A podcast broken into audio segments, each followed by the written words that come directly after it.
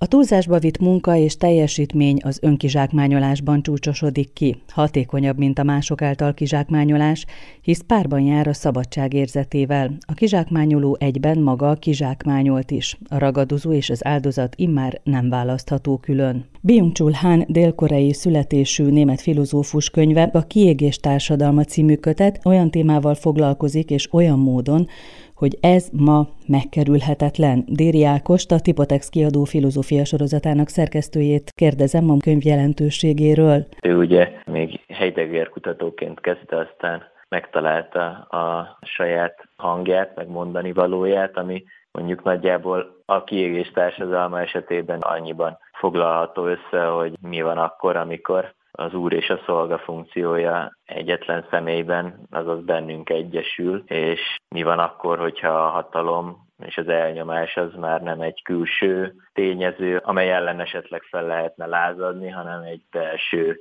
interiorizált, önmagunkban duruzsoló hatalom, ami ellen nem tudunk mit tenni, hiszen egy személytelen úr, aki bennünk ül és folyamatosan a különböző követeléseit fogalmazza meg. És hajt minket. És hajt, igen. Egyébként arról érdemes lenne beszélni, hogy mit mond ő, hogy miért veszélyesebb az, hogyha nem félelemből, vagy törvénytiszteletből, vagy engedelmességből teszünk meg valamit, hanem azért, mert mi magunk tartjuk ezt elkerülhetetlennek. Részben azért, mert nincsen vége a dolgoknak, tehát hogy ennek az ördögi körnek a felismerése akkor történik meg, amikor felismerjük azt, hogy a kell az innentől kezdve a lehet szóval válik ekvivalensé. Tehát, hogy nem egy olyan versenyben, vagy nem egy olyan játszmában veszünk részt, amelynek konkrét határai vannak, mint amilyen a gyári műszak és a, az ilyenfajta jól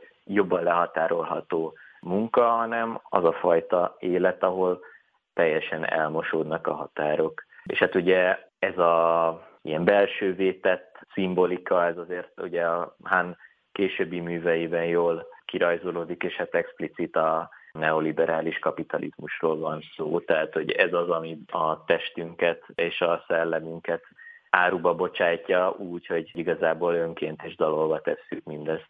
Azt mondja, hogy tulajdonképpen egy blokkolóra sokkal nagyobb szabadságot ad nekünk, mint az a helyzet, van, amit magunk teremtünk van. meg. Olyan érdekes, hogy bizonyos dolgokkal, jelenségekkel abszolút szembe megy. Tehát van a fejünkben néhány dolog, hogy például unatkozni nem jó, Igen. hogy halogatni nem jó, hogy dühösnek lenni, konfliktusba belemenni nem jó. És akkor ezeket hozza föl, hogy pont az ellenkezőjét kellene mindenről gondolnunk. Én ezeket örömmel olvastam egyébként, amikor ezt eh, még kiadás előtt olvastam, tehát együtt tudok rezonálni ezekkel a kijelentésekkel, tehát szerintem abszolút egy nagyon inspiráló időtöltés az, amikor az ember unatkozik. Amikor, hogy egy kicsit jobban belegondolunk, akkor azért tényleg ez a fajta szemlélődő, rácsodálkozó figyelem, amit adott esetben lehet, hogy van, aki már unalomként definiálna, de azért ezek ugye nem azonos fogalmak, de ez a dolgok ilyetén létére való rácsodálkozás. Hát ennél kevés dolog tesz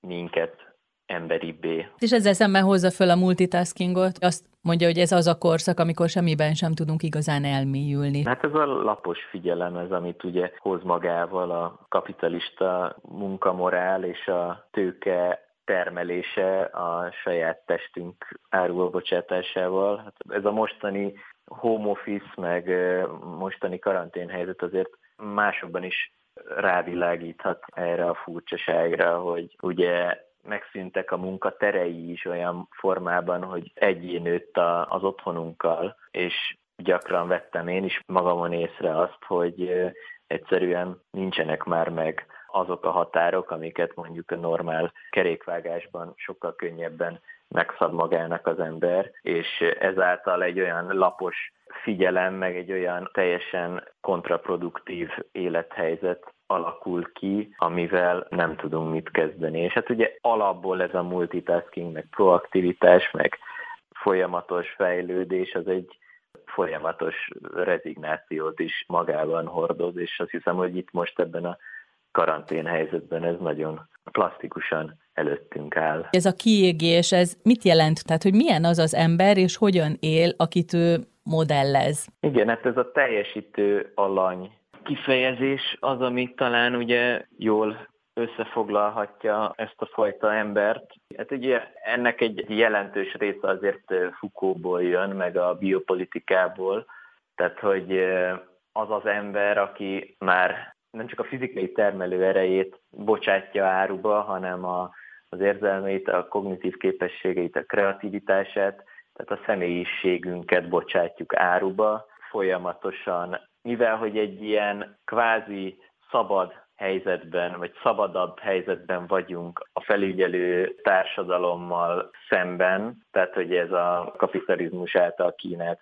végtelen határtalan szabadság és határtalan kommunikáció, ahogy ugye belsővé teszi ezt az úr-szolga viszonyt, úgy sokkal engedelmesebbé válik ez a teljesítő alany, hiszen saját magunknak kell folyamatosan megfelelnünk, és ez a fajta engedelmesség egy gyorsabb és produktívabb engedelmes teljesítő alanyt állít elő, aki már csak azt veszi észre, hogy egyszer csak elfogytak a tartalékai, már mint ami az energiatartalékokat illeti, és nincsenek konkrét olyan célok, amelyek tényleg valaminek a lezártát jeleznék, hanem egy folyamatos proaktivitás és folyamatos fejlődési kényszer az, ami a végtelenségbe hajszolja a teljesítő alanyt. Milyen a kiégett ember? Nagyon sok szó esik például a depresszióról, vagy a depresszív hangulatról. Igen, tehát ez a depresszió valószínűleg onnan fakad, illetve hát a könyvben ezt is olvashatjuk, hogy látszólag megkaptuk az engedélyt a teljes szabadságra, de ezzel képtelenek vagyunk élni, képtelenek vagyunk ehhez felnőni. Tehát ez a teljesítmény társadalom ezáltal válik az önkizsákmányolás társadalmává, mert a kiégésig facsarjuk magunkat, hiszen ott van egy határtalan lehetőség, ugye ez, amit korábban is mondtam, ez a kell helyett a lehet, az állandó potenciál, aminek nincsen mértékegysége, nem tudjuk ezt megmérni, nem tudjuk ezt számszerűsíteni, ha úgy tetszik, hanem egy teljesen partalan helyzetbe sodor minket. A burnout szindróma kevésbé a megfáradt egójele, mint inkább valamely felperzselt lélek kifejeződése. A depresszió ott bukkan fel, ahol a fegyelmező társadalom parancsai és tiltásai egyéni felelősségvállalásá és javaslattétellé szelídülnek, de beteggé valójában nem a túlzott mértékű felelősség és kezdeményezési kedv tesz, hanem éppen a késő modern munkaelvű társadalmak egy újabb keletű parancsa, a kötelező teljesítmény. Az immunológiát hozza, mint analógiát a szerző már a kötet elején, és most ennek megint nagyon nagy jelentősége van, hogy mivel szemben vagyunk védettek, és mivel szemben nem. Igen, ez egy hasonlattal próbál ugye élni, hogy a 20. század az minden totalitárius rendszerével együtt, és az egész korszellemével az a külső, az idegen, a másik elleni védelmet, a határok és a falak a védőruhák és a szöges drótok időszaka volt, ahol egy sokkal plastikusabb módon tudtuk magunkat szembe helyezni valami mással, valami ellenségképpel akár, vagy valami betegséggel, stb. És ez a fajta fenyegetettség, vagy ez a fenyegetés, ez internalizálódik a 21. századra olyan módon, hogy ezek a határok, ezek a fajta feszültségek már megszűnnek, ha úgy tetszik, hát most éppen nem, de, de egyébként olyan módon nagyon jól rímel ez az egész a mostani helyzetre, hogy magának, a kapitalizmusnak és a globalizált világnak a határ nélkülisége, az ilyen állandó körforgása és termelési kényszere, az ugye a lényegét képezi. Na most egy olyan helyzet állt elő, egy olyan plusz tényező jött be a képbe, aki magán a rendszeren belül van, tehát konkrétan az emberek testén belül a vírus, ami megmutatja azt, hogy hogyan nem képes magát tovább termelni ez a berendezkedés, akkor, hogyha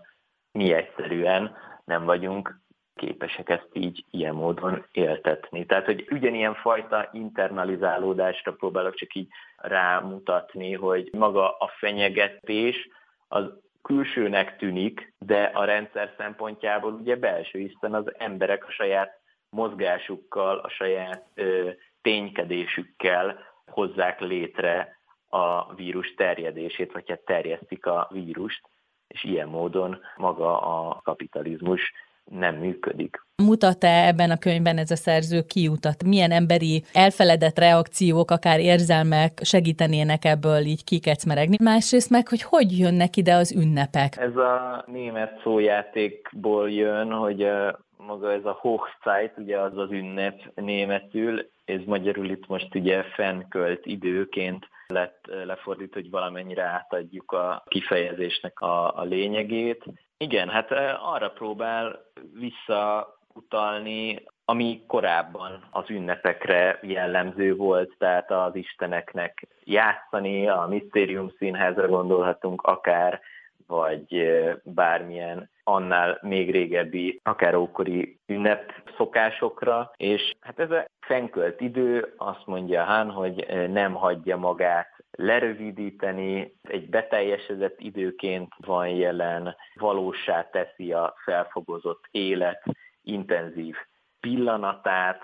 Hát ez ugye, ha úgy tetszik, akkor ennek a lapos figyelemnek egy ilyen ellenpontja, tehát hogy tényleg Furcsa, igen, ez az ünnep hasonlat, de a, a fejezet elején egyébként, a fenkölt idő fejezet elején ott van egy Gadamer utalás a szépnél való elidőzésre, és ami egyébként ugye Kant, de hogy Gadamernél a művészetről van szó, tehát ha engem kérdezne meg Hán, hogy mi az, ami valóban plastikusabban mutatja meg az embernek azt a fajta fenkölt időt, vagy hosszajtot, vagy mi az, ami még megmaradt, hogyha nem vallásos, nem komolyan vallásos az ember, akkor azt hiszem, hogy a művészeti alkotások, vagy műalkotások azok, amelyek ezt a fajta beteljesedett időt vissza tudják adni az embernek, tehát bármilyen fajta művel való szembesülés, azelőtt való elidőzés, azzal szemben érzett katarzis, vagy maga a mű befogadása, azt szerintem abszolút ezt a fenkölt időt jól lefordítja.